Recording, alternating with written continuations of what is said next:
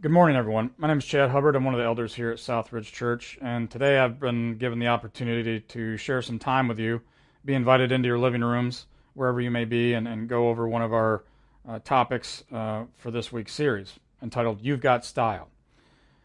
The overarching uh, piece to this is that the more time we spend with God, the more we see of Him. The future measurement of spiritual growth is no longer church attendance, but engagement. If you've noticed a theme of what we've talked about this year, it's been very God focused, Christ centered, and spirit empowering. For some of us, it's being reintroduced to God. For others of us, it's being reminded of who God is and who we are in Him. For even for others, you're being introduced to God perhaps for the first time, and not a version of Him, but the real Him. A question that we want to continue over the next month is how do you best connect with God? If you were to ask Jeff's grandmother this question, she would probably describe how she wakes up early in the morning, has been doing so for 41 years, and gets underneath the, the, the closet in the basement steps and spends the next hour reading the Bible, praying and listening. For my grandmother, it was oftentimes late night uh, journal entries, or just having that peace and quiet, that time to reflect upon the day and the day that's about to come about the next day or it would be in service to other people within the community. She was a lifelong nurse, and she definitely knew what service uh, before self meant and to provide that service to others. So that was way of her showing the love of God to others in the community. My question to you this morning is how would you best connect with God? Or who is that person in your life that demonstrates that connection uh, with God? Who's that role model that you look up to? Now, I'll assume that you're all way more godlier than me. You probably woke up at 5 a.m., uh, which some of you may have been logging on this morning, and that's the reason for it that you were able to log on. And you couldn't, you know, wrap up your time alone with God and just caught up in a moment of worship, so you might have been a little late getting to this service, which is all good. You have that connection, you got to stay with it. The connection and tension aspect of this is that most people, when it comes to their devotional habits, believe that they need help. It's an area of their life that they haven't given much attention to or enough attention to. And perhaps when you hear people talk about their Bible, talk about journaling, praying, and fasting, you think, I'm not good at that. I don't do that well enough. Well, that's just the enemy talking, whispering in your ear, casting that doubt. Cast him aside. Don't pay him no mind sometimes that could lead to you getting disappointed or to periods of frustration because you think your spiritual well being is lacking. Again, don't let the enemy in. He's trying to isolate. Don't allow it to happen. This series, we're going to take an all stake look at how we evaluate the best connection with God. This can be a game changer in your life. Your relationship with Him could begin moving in a new direction, which could change the quality of your relationship with Him for the rest of your life. So, we're asking you to do three things over the course of the next four weeks. First, gather. Gather in person, gather online. Just have that fellowship, even when we're not in person. That's the ultimate connection to Him, is that we're not supposed to be in this alone. We are to be in a journey with Him as He's walking alongside us in step but it's also to have that connection with others, to share his love with others. Secondly, it's to surrender. For the Marines or military guys in the house, you know, our type A personality, that may be hard for us to do because we like to have that control or we think we can fix it. But you got to surrender yourself. Surrender that frustration and disappointment that I spoke of earlier and be willing to learn the best way to connect with God. And then thirdly, commit. Forming a new habit takes time. Commit to sticking it out. Yes, life is going to get in the way. Things are going to come up with the kids' schedules, but always strive to maintain that commitment.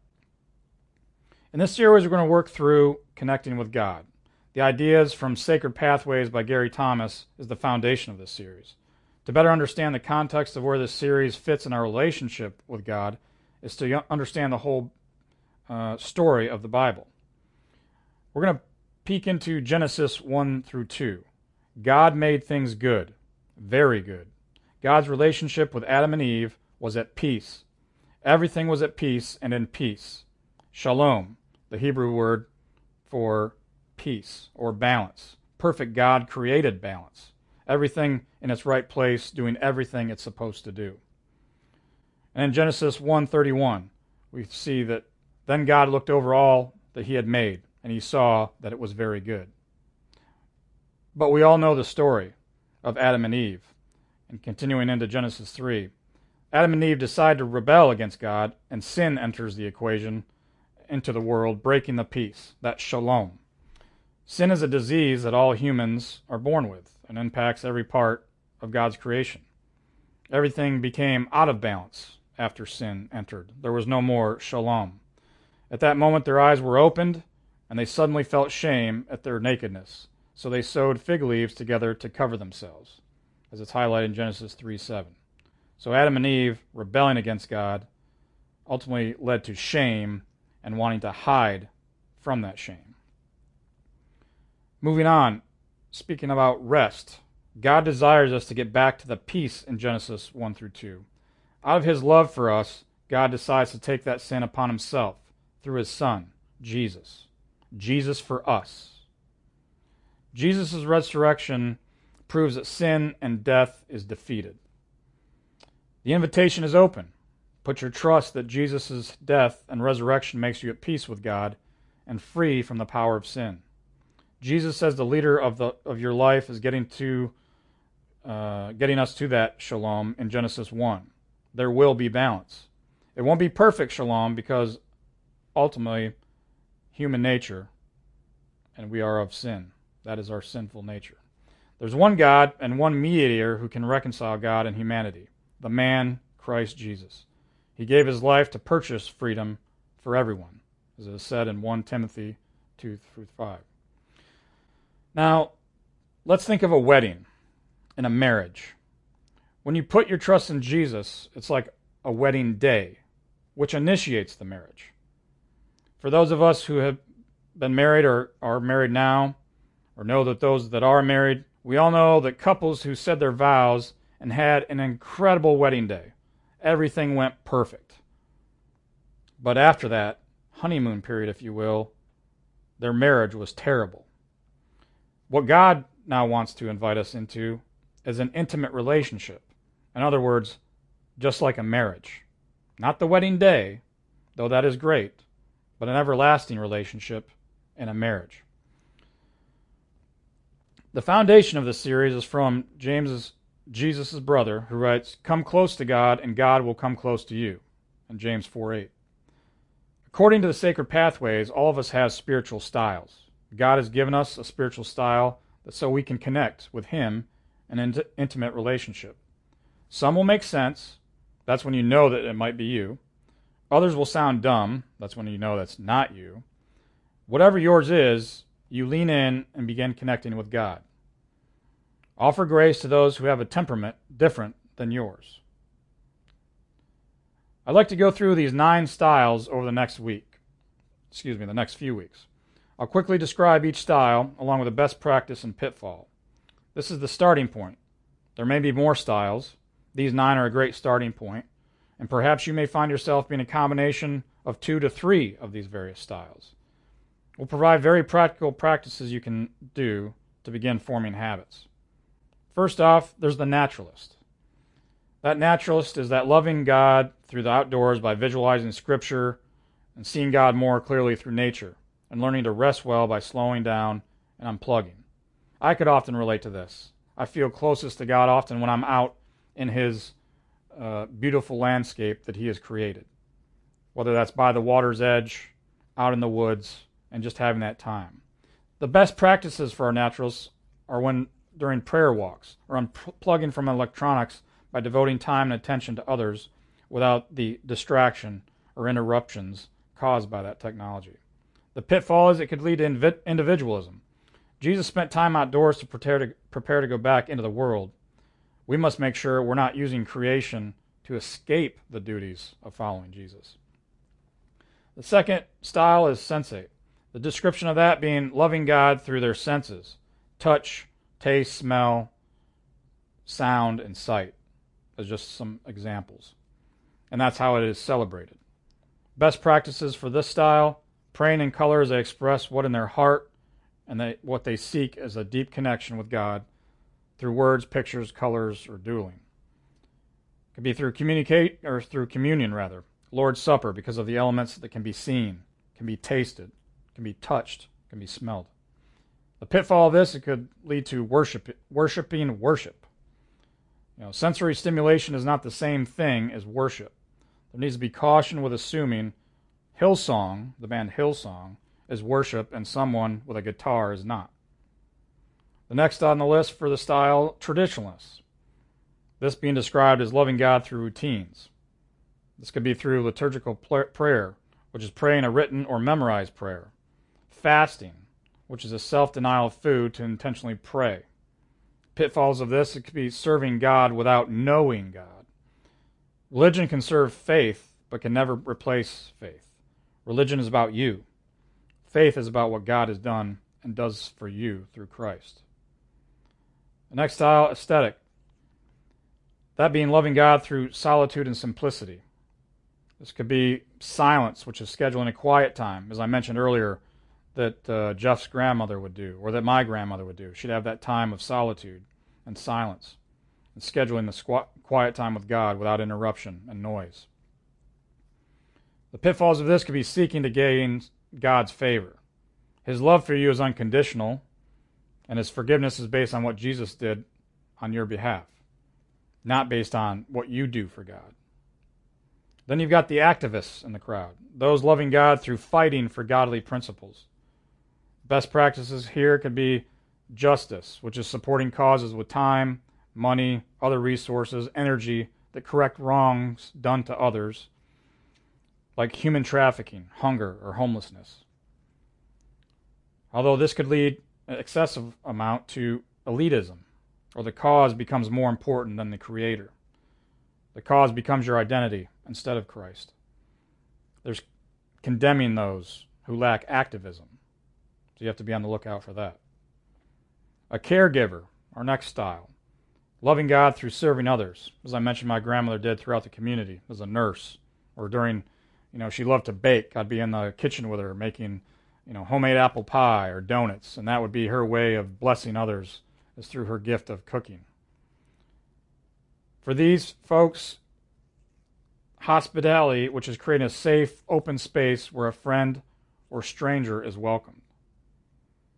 Pitfalls here could be those serving ourselves through serving others.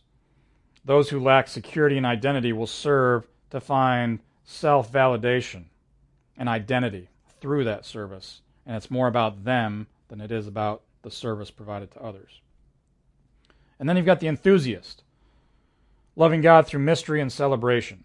Best practices here could be celebrating through spending time with others, sharing meals, serving, dancing, partying, and listening to music. You worship through regularly attending services in group. Pitfall here could lead to pride and demanding that God answer all prayers with a yes, uh, is to ask for his omnipotence without having the benefit of his omnip- omnipotence uh, or knowledge. You got the contemplative style, loving God through adoration. This could be centering prayer, which is where the prayer seeks to quiet scattered thoughts and desires in the still center, still being centered on Christ's presence, resting in Christ. A breathe prayer, which is repeating a simple one sentence prayer that begins with the name of God that is meaningful. Example, a pitfall here could be creating a vacuum. A follower of Jesus wants to be filled with the Holy Spirit, not emptied out. So heavenly minded that you no longer are earthly good. And then you've got the last of the styles that we're going to talk about intellectual, loving God through mind and understanding.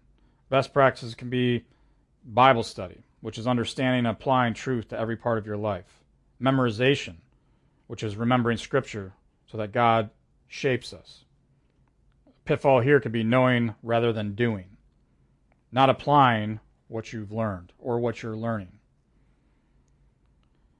So, how do you best connect with God? We've gone through some examples, some styles.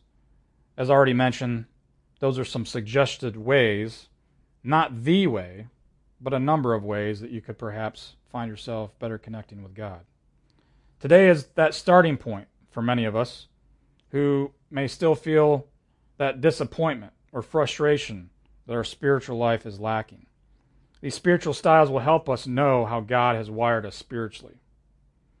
Even though we're not back to perfect harmony between creation and the Creator, like the peace or shalom process in Genesis, God provides us peace between Him and us through Jesus.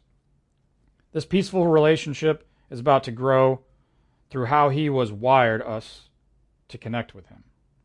Our ultimate desire is that all of us would not be content with a wedding or that wedding day but rather we would be content with a healthy, growing marriage. We've been reminded that marriage is never about the first day, but every day. Hopefully, we're not content with trusting Jesus one time, but we're living in dependence every day, at every moment, with our Heavenly Father. Perhaps you're listening or watching today and have never accepted what Jesus has done for you. I'd like to provide you that opportunity today. And you can say it with this simple prayer God, thank you for loving me. I recognize I've got that sin, that disease, which has separated you from me. God, thank you for sending Jesus to take my place. I accept that Jesus died in my place and rose from the dead defeat, to defeat sin and death. Thank you for peace, the peace that I have with you, and the freedom that I have from sin. Amen. Thank you for this time to share some moments with you today. And I look forward to the coming conversations as we continue to lead into this series and continue to see how we've got that style and what style best works for us to grow in that connection with our Heavenly Father. Have a blessed day.